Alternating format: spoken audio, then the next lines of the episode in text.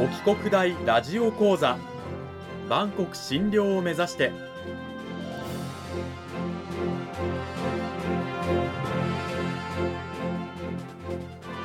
番組タイトルにある万国診療とは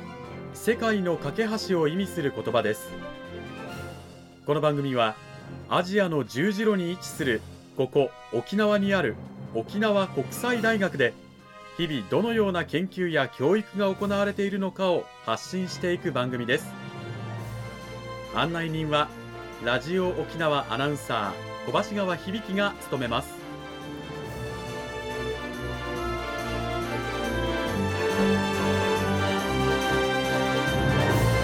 この番組は沖縄国際大学の提供でお送りします。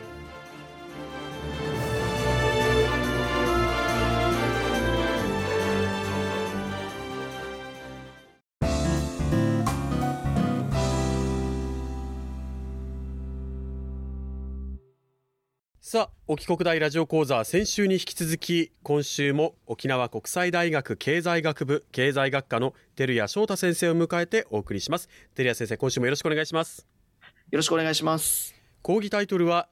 変わる学校の姿。学校イメージのアップデートの進めとなっております。今週の内容に入る前にまずは私の方で先週の軽いおさらいをさせていただきたいと思いますが、はい、まずあの学校という場所これに関してはもう我々がね学校に通っていた20年前30年前40年前と今では全然違うと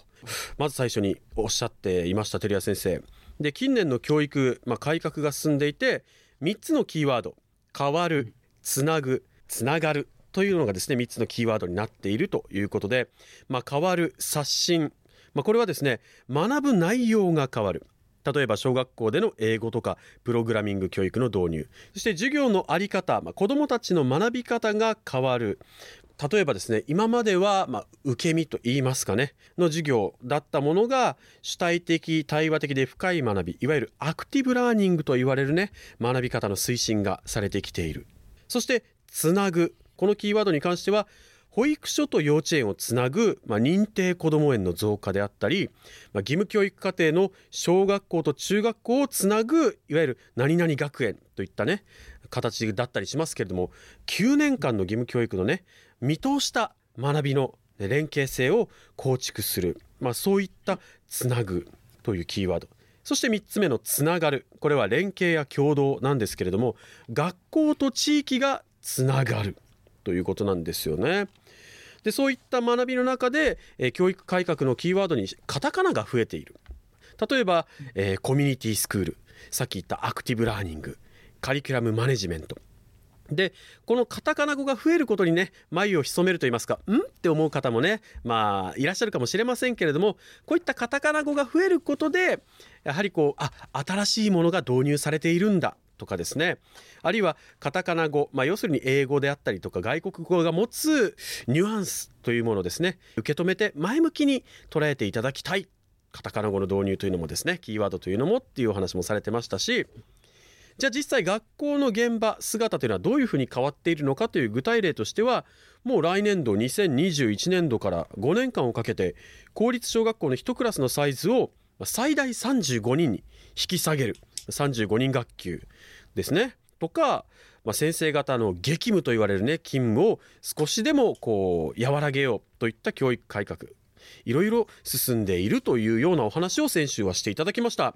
さあそれを踏まえた上で、はい、照屋先生今週はどういったお話を聞かせていただけるんでしょうか？はい今最後の方にもありましたけれども学校や教師に期待されている仕事業務というのは非常にこう増加の一途にあるというふうに言っていいかと思います、うん、そういうふうな中でこれからは地域ぐるみでこう学齢期にある子どもたちの学びをこう考えていく支えていく必要があるというふうに考えますので、うん、え今週はそういうふうな仕組みとして期待されているコミュニティスクールというような新しい学校の姿について解説をしてみたいと思います。はい、あのコミュニティスクールに関しては先週もねちらっとおっしゃってたんですけれども、改めて具体的にどういったものなんでしょうか？そうですね。実はこのコミュニティスクールという制度は、2019年の法改正によって、公立の学校であると、どの学校にもこのコミュニティスクールというふうな形の学校にしていくというようなことが、実は法律上努力義務というような形になりました。で、そのコミュニティスクールになるというのは、じゃあ具体的にどういうことなのかと言いますと、それは学校の中に保護者や地域住民がメンバーとなった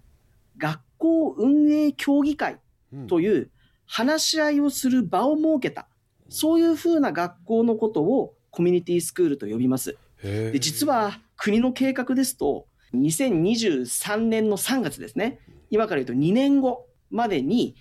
全国の公立学校、つまり幼稚園から小中高校、さらには特別支援学校まで、このすべてをコミュニティスクールにするというようなことが計画されていますので、うん、今、この番組をお聞きの皆さんも、今後何らかの形でこのコミュニティスクールという新しい学校の姿に関わっていくというようなことが考えられるのではないのかなというふうに思います保護者が、まあ、学校運営協議会を設置した学校のことをコミュニティスクールと呼ぶということで、まあ、地域住民もなんですが PTA とは違うんですか？そうですね。PTA というのはあくまでも教師と父母の会というような形になりますので、まあ、小学校を卒業して子供が中学校に上がっていくと、その親はその小学校の PTA のメンバーではなくなってしまうわけですよね。はい、しかしながらこのコミュニティスクールというふうなものになるとその学校を支えるメンバーというのが今学校に通わせている保護者だけではなくて地域住民つまりこの学区に住む人々あるいはその学校と関係のある人たちまでこう広がりを持ってこう捉えることになりますので広く学校の応援団をこう学校としてはこう持つことができるそういうふうな仕組みになります。そのコミュニティスクールなんですが現状として、まあ県内全国どうなんでしょうか？はい、えっと文部科学省の方でえっと昨年取ったデータが最新になるんですが、それによりますと全国的な導入率というようなものは、えー、27.2%というような形になります。で対して沖縄県では19.0%とということになりますので、まあ、全国平均よりもまだコミュニティスクール化している学校は少ないというふうに言っていいかもしれません。ただですね、この数字少し気をつけて見ておかなければいけないことがありまして、というのは、学校運営協議会と呼ばれるその会議体を置くのとは別に、もうすでに各学校、学校評議員と呼ばれるこう学校に対しての意見をこうもらうような仕組みであるとかあるいは学校のボランティアというような形で教育活動を支援してくれる人たちを集める仕組みなんかをすでに持っている学校や市町村っていうのは実は結構あるんですね。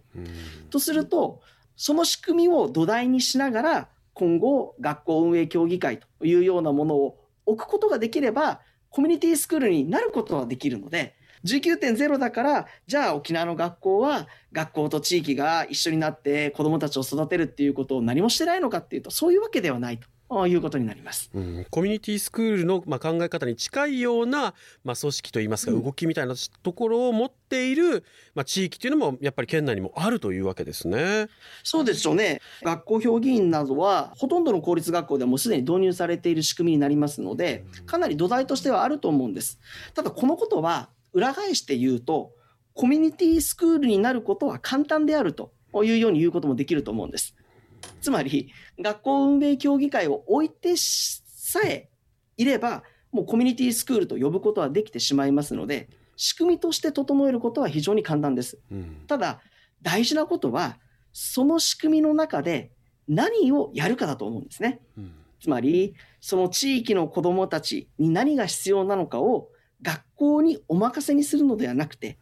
地域の人たちも一緒になって考えて、先生たちのま教育活動を支える。さらには自分たちが主人公になりながら子供たちの教育に関わっていく。そういうふうな学校づくり、地域づくり、そんなことができた時に初めてコミュニティスクールというようなものが、ま意味を持ってくる。そんな制度になるのではないかなというふうに考えています。あの、講義なんかでもですね、よくこう、学生たちにこう問いかけることがありまして、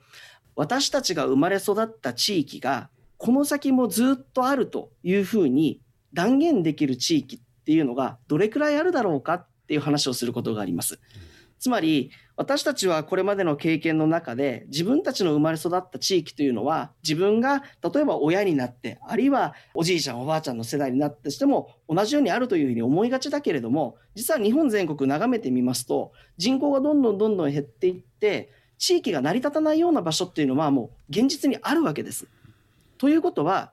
学校教育を通じてその地域のありようであるとかその地域というようなことについて子どもたちも考えられるようになる。あるいは地域の人たちも自分たちの地域を守っていくために子どもたちがその地域に愛着を持てるようにしていくというような相互の関わり合いというようなものは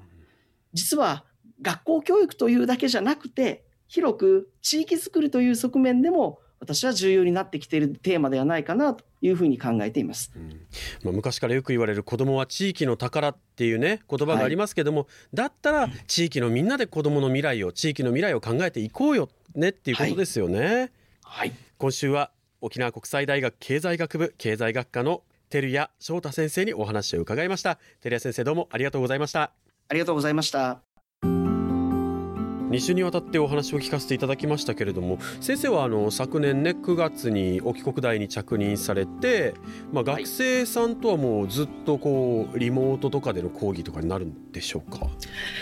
一部の、まあ、授業を除いてもうほぼリモートです。これはじゃああのやっぱりコロナ禍が収まったら早く対面でやりたいなとかこれをやってみたいなっていうような講義の方法とか考えてらっしゃいますか？そうですね、まあ、幸いにして今次年度担当する講義は全てこう対面で行っていく形での計画を立てていますのでぜひ学生たちとまあ面と向かってですねそれぞれの学校とか教育の経験みたいなものをこう拾い上げていきながら、まあ、一緒に、まあ、せっかく地域の大学ですので沖縄の教育の在り方っていうようなものを、まあ、一緒に考えていける。そんなふうな事業のできればいいかなというふうに思っています。うん。沖国大も地域に開かれた大学ということでね、うん、一緒に地域に開かれた教育学校の在り方というものをですね考えていきたいなということで私もそういったことを考えたい、ね、もっと教育について勉強いろいろしたいという方は沖国大の照屋翔太先生の、ね、研究室の門を叩き講義を受けていただければなと思います。ぜひデリア先生2週にわたってどうもありがとうございました。どうもありがとうございました。